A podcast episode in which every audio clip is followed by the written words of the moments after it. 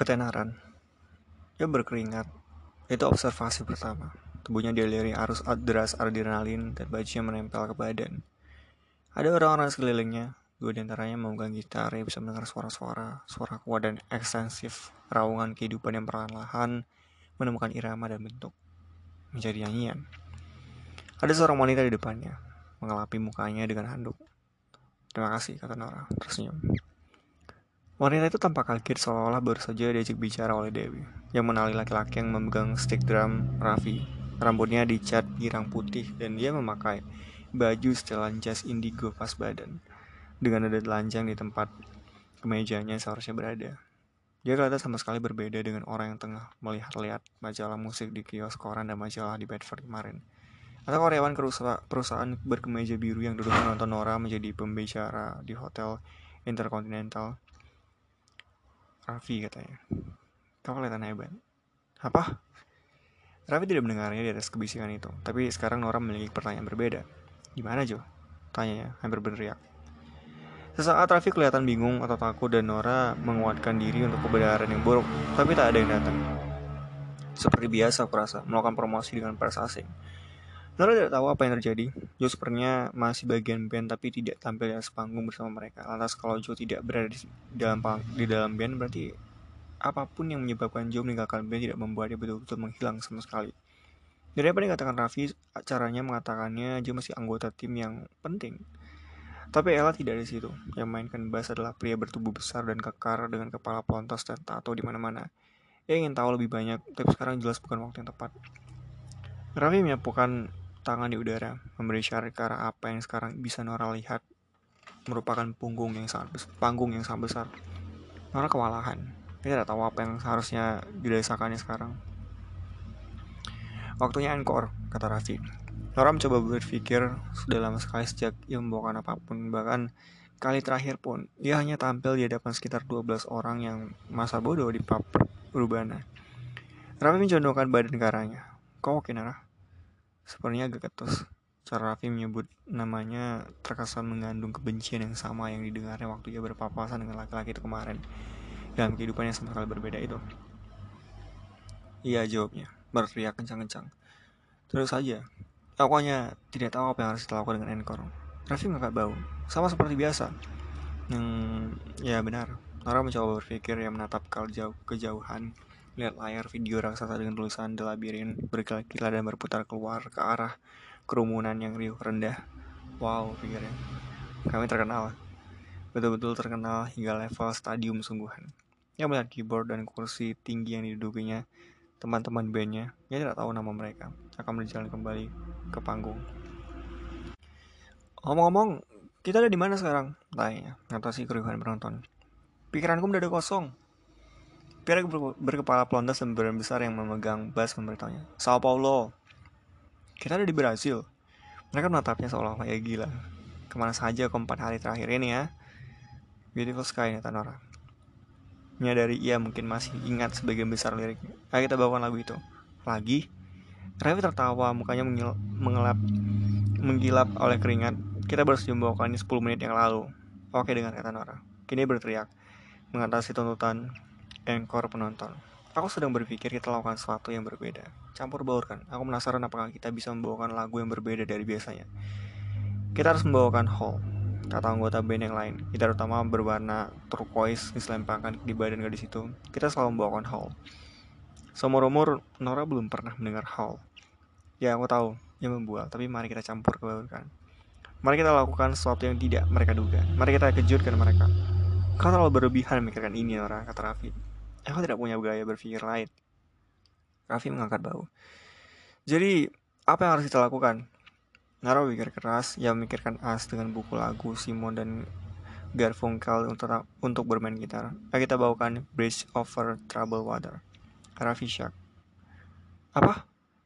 Kurasa kita harus melakukannya. Orang-orang pasti terkejut. Aku suka sekali lagu itu, ujar gadis rekan band mereka. Dan aku tahu lagunya. Semua orang tahu lagu itu, Imani, kata Raffi meremehkan. Persis kata Nara. Berusaha sekuat tenaga untuk terdengar seperti bintang rock. Eh, terlakukan. Bima Sakti. Nora berjalan ke panggung, mulainya mulainya ia tidak bisa melihat wajah-wajah karena lampu-lampu menyorot padanya dan di luar sorotan itu sepertinya semua tampak gelap. Misalnya Bima Sakti, lampu beach yang mempesona dari kamera-kamera dan lampu senter ponsel-ponsel. Tapi ia bisa mendengar mereka, manusia, ketika berkumpul dalam jumlah cukup banyak dan melakukan suatu sesuatu secara serempak berubah menjadi sesuatu yang berbeda.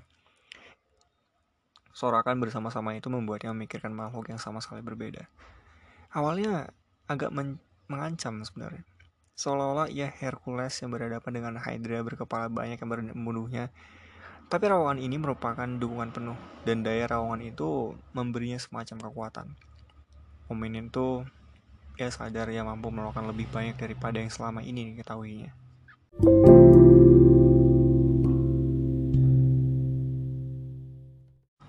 liar dan bebas. Ia mencapai keyboard, duduk di kursi tingginya dan menarik mikrofon sedikit lebih dekat. Terima kasih Sao Paulo katanya. Kami mencintaimu. Dan berhasil balas meraung. Ini tampaknya ada kekuatan. Kekuatan ketenaran. Seperti semua ikon pop yang pernah dilihatnya di media sosial, yang bisa mengatakan sepatah kata dan mendapatkan jutaan disukai dan bagikan. Ketenaran total adalah waktu kau mencapai titik ketika tampil bak pahlawan jenius, atau dewa hanya butuh sedikit upaya. Tapi sisi negatifnya adalah itu labil. Sangatlah mudah untuk jatuh dan kelihatan seperti iblis atau penjahat atau hanya bajingan. Jantungnya memburu, seolah-olah ia hendak memijakan kaki ke atas tali tambang yang direntangkan. Ia bisa melihat beberapa wajah di dalam kerumunan sekarang. Ribuan wajah muncul dari kegelapan, kecil dan aneh. Tubuh-tubuh berbaju itu hampir tak kasat mata. Ia tengah memandang 20 ribu kepala tanpa badan. Mulutnya terasa kering, ia hampir tak mampu bicara. Jadi ia bingung bagaimana ia bisa menyanyi. Ia ingat dan yang meringis mengejek sewaktu ia bernyanyi untuk pria itu. Suara-suara dari penonton mereda. Sudah saatnya. Baiklah katanya. Ini lagu yang mungkin sudah pernah kalian dengar. Omongan yang bodoh. Ia menyadari itu. Mereka membayar tiket untuk konser ini kemungkinan besar karena mereka sudah mendengar sebagian besar lagu ini. Lagu ini sangat berarti bagiku dan kakak laki-lakiku. Belum apa-apa, suasana mulai pecah. Mereka berteriak dan meraung dan bertepuk tangan dan bernyanyi. Responnya sungguh fenomenal. Sesaat, Nora merasa seperti Cleopatra. Cleopatra yang amat sangat ketakutan. Ia memposisikan jari-jarinya untuk nada mayor emol. Sesaat, Pikirannya teralihkan oleh tato di lengan bawahnya. Yang aneh, yang anehnya tak berbulu. Tertulis dalam huruf-huruf kaligrafi miring yang indah. Kutipan dari Harry David Thoreau. Semua hal indah, liar dan bebas. Ia menjamkan mata dan bersumpah untuk tidak membukanya sampai ia selesai bernyanyi. Ia paham kenapa Chopin sangat suka bermain piano dalam gelap. Begitu jauh lebih mudah. Liar pikirnya. Bebas. Sewaktu bernyanyi, ia merasa hidup, bahkan lebih hidup daripada yang dirasakannya sewaktu berenang dalam tubuh juara olimpiadenya. Ia bertanya-tanya kenapa ia sangat takut akan hal ini. Bernyanyi di depan banyak orang, ini perasaan yang hebat. Raffi menghampirinya di akhir lagu, selagi mereka masih berada di sepanggung. Tadi itu benar-benar luar biasa, men. Teriak pria itu di telinganya. Oh, bagus, katanya. Sekarang mari kita pungkasi dengan kerenan bawakan hall. Orang menggeleng-geleng, lalu bicara ke mikrofon, terburu-buru sebelum ada orang yang lain yang sempat bicara. Semuanya terima kasih sudah datang, kuharap kalian semua mengalami malam yang menyenangkan. Hati-hati saat pulang. Hati-hati saat pulang, kata Raffi di bus dalam perjalanan kembali ke hotel. Nora tidak ingat Raffi bersikapnya semenyebalkan ini. Raffi kelihatan tidak senang. Memangnya kenapa? Tanya keras-keras. Bukan gaya normalmu. Masa? Ya, agak kontras dengan Chicago. Kenapa? apa yang kulakukan di Chicago? Rafael tertawa. Apakah kau baru di lobotomi? Nora memandangi ponselnya dalam kehidupan ini, ia memiliki ponsel model teranyar. Pesan dari Izzy, pesan yang sama dengan yang didapatkannya di kehidupan yang bersama dan di pub. Bukan pesan teks, mainkan foto ikan paus. Betulnya, ini mungkin foto ikan paus yang agak berbeda, menarik kenapa ia masih berteman dengan Izzy di kehidupan ini dan tidak tidak di kehidupan akarnya. Bagaimanapun ia cukup yakin dia tidak menikah dengan Dan di kehidupan ini, yang memeriksa tangannya dan lega mendapati jari manisnya polos. Ia menduga itu karena ia sudah super tenar bersama Adela Birin sebelum izin memutuskan pergi ke Australia. Jadi keputusannya untuk tidak ikut pergi mungkin lebih bisa dipahami. Atau mungkin Izzy hanya menyukai ide punya teman terkenal. Izzy menulis sesuatu di bawah foto ikan paus itu. Semua hal indah, liar, dan bebas. Izzy pasti tahu soal tato itu. Pesan lain masuk lagi dari Izzy. Semoga Brazil super seru. Yakin kau pasti mengguncang Brazil. Terima kasih berjuta-juta kali karena sudah mengurus tiket untuk Brisbane. Betul-betul soket. Ucapan khas dari kami orang-orang di Gold Coast artinya dahsyat. Ada beberapa yang memujikan paus, hati, tangan yang berterima kasih, mikrofon, dan beberapa not musik. Nora memeriksa Instagramnya. Di kehidupan yang ini, ia punya 11,3 juta pengikut. Dan buset, ya kelihatan hebat. Rambut aslinya yang berwarna hitam diselipi sedikit strip putih. Riasan ala vampir tindikan di bibir ya kelihatan lelah tapi ya rasa itu akibat menjalani tur demi tur. Itu kelelahan glamor. Seperti Bibi Billie Eilish yang keren. Ia mengambil sebuah foto dan melihat meskipun ia tidak kelihatan seperti foto-foto yang sangat diatur gayanya dan terfilter di unggahannya. Semua itu dari pemotretan untuk majalah. Penampilannya memang kelihatan lebih keren daripada yang ia bayangkan sama seperti kehidupannya di Australia. Ia juga menggugah puisi-puisi. Tapi bedanya dengan kehidupan yang ini adalah masing-masing puisi itu disukai sekitar setengah juta. Salah satu puisinya bahkan berjudul Api, tapi berbeda dengan puisi lain yang berjudul sama. Begini bunyinya. Ia memiliki api dalam dirinya. Ia bertanya-tanya apakah api itu untuk menghangatkan atau menghancurkannya. Lalu ia sadar, api tak punya motif. Hanya dirinya yang mungkin punya motif. Kekuatan itu miliknya. Seorang wanita duduk di sebelahnya. Wanita ini bukan anggota band tapi terkesan orang penting. Umumnya kira-kira lima, umurnya kira-kira 50 tahunan. Mungkin dia manajer, mungkin dia bekerja untuk perusahaan label rekaman. Dia punya aura ibu yang tegas, tapi dia membuka percakapan dengan senyum. Betul-betul jenius, ujarnya. Lagu Simon and Garfunkel itu kok trending di seluruh Amerika Selatan. Keren. Sudah mengunggah soal itu dari akun-akunmu. Dia mengatakan ini seolah-olah ini hal yang sangat wajar. Oh, betul. Oke. Okay. Ada beberapa urusan pers dadakan malam ini di hotel. Lalu besok harus bangun pagi-pagi. Kita akan langsung terbang ke Rio. Lalu 8 jam bersama pers semuanya di hotel. Rio. Kau tahu jadwal track ini tur minggu ini kan? Um, sedikit, bisakah kau ingatkan aku lagi? Dia mendesah dengan gaya bercanda seolah-olah Nora memang biasanya tidak tahu jadwal tur. Tentu, Rio besok, dua malam. Lalu malam terakhir di Brazil, Porto Alegre, lalu Santiago, Chile, Buenos Aires, lalu lima. Itu rangkaian tur terakhir di Amerika Selatan. Setelah itu, minggu depan, awal rangkaian tur Asia, Jepang, Hong Kong, Filipina, Taiwan, Peru. Kita terkenal di Peru. Nora, kau sudah pernah ke Peru, ingat? Tahun lalu, mereka semua tergila-gila, 15 ribu total. Nanti di tempat yang sama. Arena balapan. Arena balapan saja. Ya, aku ingat. Malam yang, yang sungguh hebat. Sungguh-sungguh hebat. Mungkin begitulah harusnya kehidupan yang ini. Ia menyadari, satu arena balapan yang besar tapi ia tidak tahu apakah dalam analogi tersebut dia merupakan kuda atau jokinya. Raffi mengetuk bahu wanita itu. Joanna, jam berapa podcast besok? Oh sial malam ini sebetulnya. Sekarang sekarang. Sorry sorry, lupa bilang. Tapi mereka hanya perlu berbicara dengan orang. Jadi kau bisa tidur lebih awal kalau kau mau. Raffi mengangkat bahu kecewa. Tentu ya. Joanna mendesah. Jangan salahkan bawa pesan. Meski itu tidak pernah menghentikanmu. Nora sekali lagi penasaran di mana kakaknya berada, tapi ketegangan di antara Joanna dan Raffi membuatnya sungkan untuk menanyakan sesuatu yang seharusnya sudah diketahuinya. Jadi, ia menatap keluar jendela sewaktu bus melaju di sepanjang jalan bebas hambatan empat jalur. Lampu-lampu belakang mobil-mobil, truk-truk, dan motor-motor bersinar dalam gelap, seperti mata merah yang mengawasi. Gedung-gedung pencakar langit di kejauhan dengan beberapa kotak cahaya persegi kecil berlatar kelam kelembapan langit gelap dan awan-awan yang lebih gelap lagi. Bayang-bayang pasukan pohon berjejer di kedua sisi dan di tengah jalan bebas hambatan membelah lalu lintas menjadi dua arah. Kalau ia masih berada dalam kehidupan ini besok malam, ia bakal diharapkan menampilkan lagu-lagu sepanjang konser. Sebagian besar tidak betul-betul diketahuinya, ia betul bertanya, ia bertanya-tanya, seberapa cepat ia bisa mempelajari daftar lagu yang sudah diputuskan.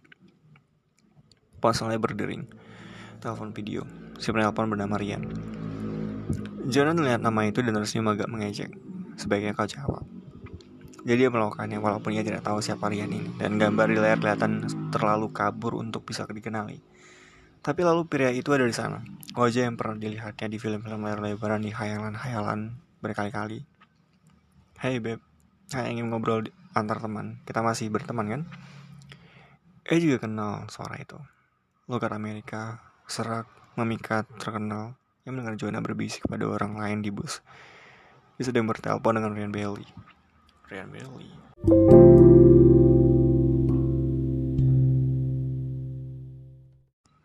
Ryan Bailey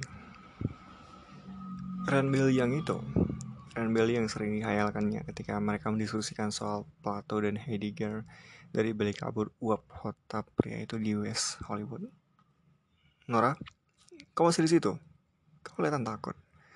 Ah iya, aku ya, um, aku, aku hanya, ya aku di sini, di bus, bus tur besar ya. Hai. Tebak aku di mana? Ia tidak tahu harus bilang apa. Hot tub? Sebenarnya jawaban yang sama sekali tidak pantas. Aku betul-betul tidak tahu.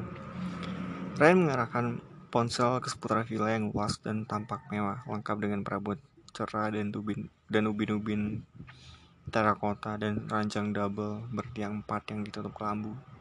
Nayarit, Meksiko. Iran mengucapkan Meksiko dalam parodi bahasa Spanyol, mengucapkan KS sebagai H. Ia kelihatan dan kedengaran agak berbeda dengan Rebel yang ada di film-film sedikit lebih berisi, sedikit lebih loncar, lebih mabuk mungkin. Di lokasi mereka menyuruhku syuting Salon 2, Last Chance Salon 2. Oh, aku ingin sekali menonton yang pertama. Ren tertawa seolah-olah Nora baru saja mengatakan lelucon paling lucu. Masih garing seperti biasa, no. No, no. Menginap di Casa Demita, lanjut Ren. Ingat, akhir pekan yang kita habiskan di sana, mereka menempatkanku di villa yang persis sama. Kau ingat, aku minum mezcal margarita untuk menghormatimu. Kau sedang di mana? Brazil. Kami baru saja selesai konser di Sao Paulo. Wow, tangatan yang sama. Keren. Itu ya, keren. Sangat luar biasa, kata Nora. Kau terdengar formal sekali. Nora sadar separuh isi bus ikut mendengarkan, tapi menatapnya sambil minum sebotol bir. Aku hanya, kau tahu, di bus ada orang-orang di sini. Orang-orang, keren menisa. Seolah-olah itu kata umpatan. Selalu saja ada orang-orang. Itulah masalah, sialan. Tapi hey, aku banyak berpikir akhir-akhir ini tentang apa yang kau katakan di acara Jimmy Fallon. Nora mencoba berpura-pura seolah setiap kalimat yang dikatakan pria itu bukan binatang yang tengah lari ke tengah jalan. Apa yang kau katakan? um, kau tahu bagaimana memang sudah saatnya berakhir aku dan kau tidak ada sakit hati aku hanya ingin um, berterima kasih padamu karena sudah mengatakan itu karena aku tahu aku orang brengsek dan sulit aku tahu itu tapi aku berusaha memperbaikinya terapis yang kutemui betul-betul bagus hmm, itu bagus aku merindukanmu Dora kita bersenang-senang bersama. Tapi hidup lebih daripada sekedar seks fantastis. Ya, kata Nora. Berusaha menjaga imajinasinya tidak melantur. Tentu saja. Kita mengalami banyak hal hebat. Tapi kau benar-benar... Kau benar untuk mengakhirinya. Kau melakukan hal yang benar. Dalam tatanan kosmis yang tepat. Tak ada penolakan yang hanya yang ada hanya pengarahan ulang. Kau tahu aku hanya berpikir tentang kosmos. Aku menjelaskan diri. Lalu kosmos memberitahuku bahwa aku perlu menata diri. Ini soal keseimbangan, men. Apa yang kita miliki selalu terlalu intens dan kehidupan kita berdua terlalu intens. Dan rasanya seperti hukum gerak Darwin yang ketiga. Tentang aksi mengarah pada reaksi, sesuatu harus dikorbankan. Kau yang melihat itu dan kini kita hanyalah partikel-partikel yang melayang-layang di dalam semesta yang mungkin tersambung kembali suatu hari di Chatham Marmon. Nora tidak tahu harus mengatakan apa. Kurasa itu Newton. Apa? Hukum gerak ketiga. Rian menyalengkan kepala. seperti anjing yang bingung. Apa? Lupakan itu tidak penting.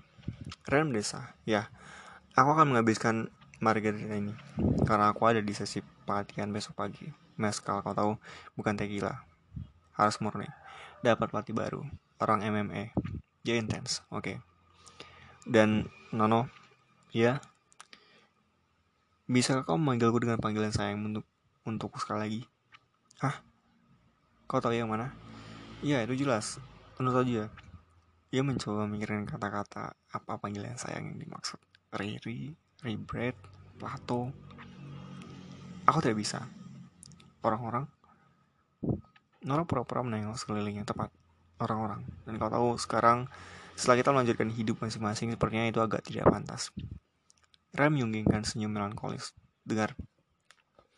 Aku akan ada di sana untuk pentas final dia lah kursi paling depan. Staples center. Kau tidak akan bisa menggantikanku mengerti? Manis sekali. Teman untuk selamanya. Teman untuk selamanya merasakan mereka sudah hampir mencapai akhir percakapan orang tiba-tiba perlu bertanya apa kau betul-betul suka filsafat Rian berserdawan Aneh betapa mengejutkan menyadari Rian Bailey adalah manusia biasa dengan tubuh manusia yang bisa menghasilkan gas. Apa? Filsafat Bertahun-tahun lalu, waktu kau memerankan Plato di The Athenians, dalam suatu wawancara kau mengatakan kau membaca banyak filsafat. Aku membaca hidup, dan hidup adalah filsafat. Nora tidak paham apa maksudnya, tapi jauh dalam lubuk hatinya ia bangga pada versi lain dirinya yang ini karena mencampakkan bintang film papan atas ini. Kurasa waktu itu kau bilang kau membaca Martin Heidegger. Siapa Martin Hodok? Oh, itu mungkin cuma omong kosong media. Kau tahu, kau mengatakan segala macam omong kosong. Ya, tentu saja. Adio, adios, amiga. Adios, Rian. Lalu Rian menghilang dan Joanna tersenyum kepadanya tanpa mengatakan apa-apa. Ada sesuatu yang terkesan seperti guru dan menenangkan tentang Joanna. Nara membayangkan versi dirinya yang ini menyukai Joanna. Tapi ya lalu ingat ia seharusnya melakukan podcast untuk mewakili band yang 50% anggotanya bahkan tidak ia ketahui namanya atau judul album terakhir mereka atau satupun album mereka dia tidak tahu bus berhenti bus berhenti di hotel mewah di luar kota mobil-mobil mentereng dengan jendela gelap pohon-pohon palem yang teliti lampu-lampu kecil arsitektur dari planet lain. Dulunya istana Joanna memberitahunya? Dirancang oleh arsitek kenamaan Brazil. Aku lupa namanya yang mencarinya di internet. Oscar Niemeyer ujarnya setelah beberapa saat. Penganut aliran modern, tapi ini dimaksudkan oleh me lebih mewah daripada rancangan yang biasa, hotel terbaik di Brasil. Lalu Nora melihat sekelompok kecil orang mengacungkan ponsel mereka dengan lengan-lengan yang terjulur seperti para pengemis dengan mangkuk-mangkuk mereka merekam kedatangannya.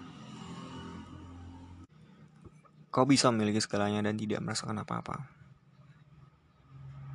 At Nora Labirin 74 3,k retweet 485 3k likes